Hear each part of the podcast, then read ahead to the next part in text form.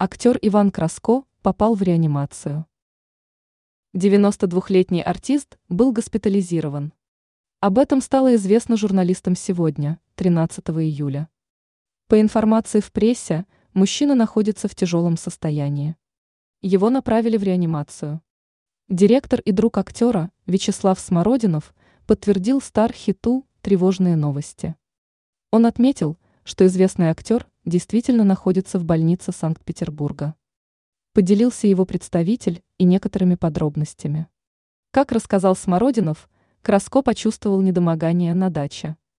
Он перестал чувствовать ногу, а также его речь перестала быть четкой. Его сын вызвал скорую. Это могут быть последствия инсульта или сам инсульт. Сейчас медики наблюдают за состоянием мужчины. Другие подробности о здоровье Краско пока неизвестны. Стоит напомнить, что за этот год мужчина уже во второй раз попадает в больницу. В январе этого года Иван Иванович уже попадал в больницу, но тогда быстро пошел на поправку.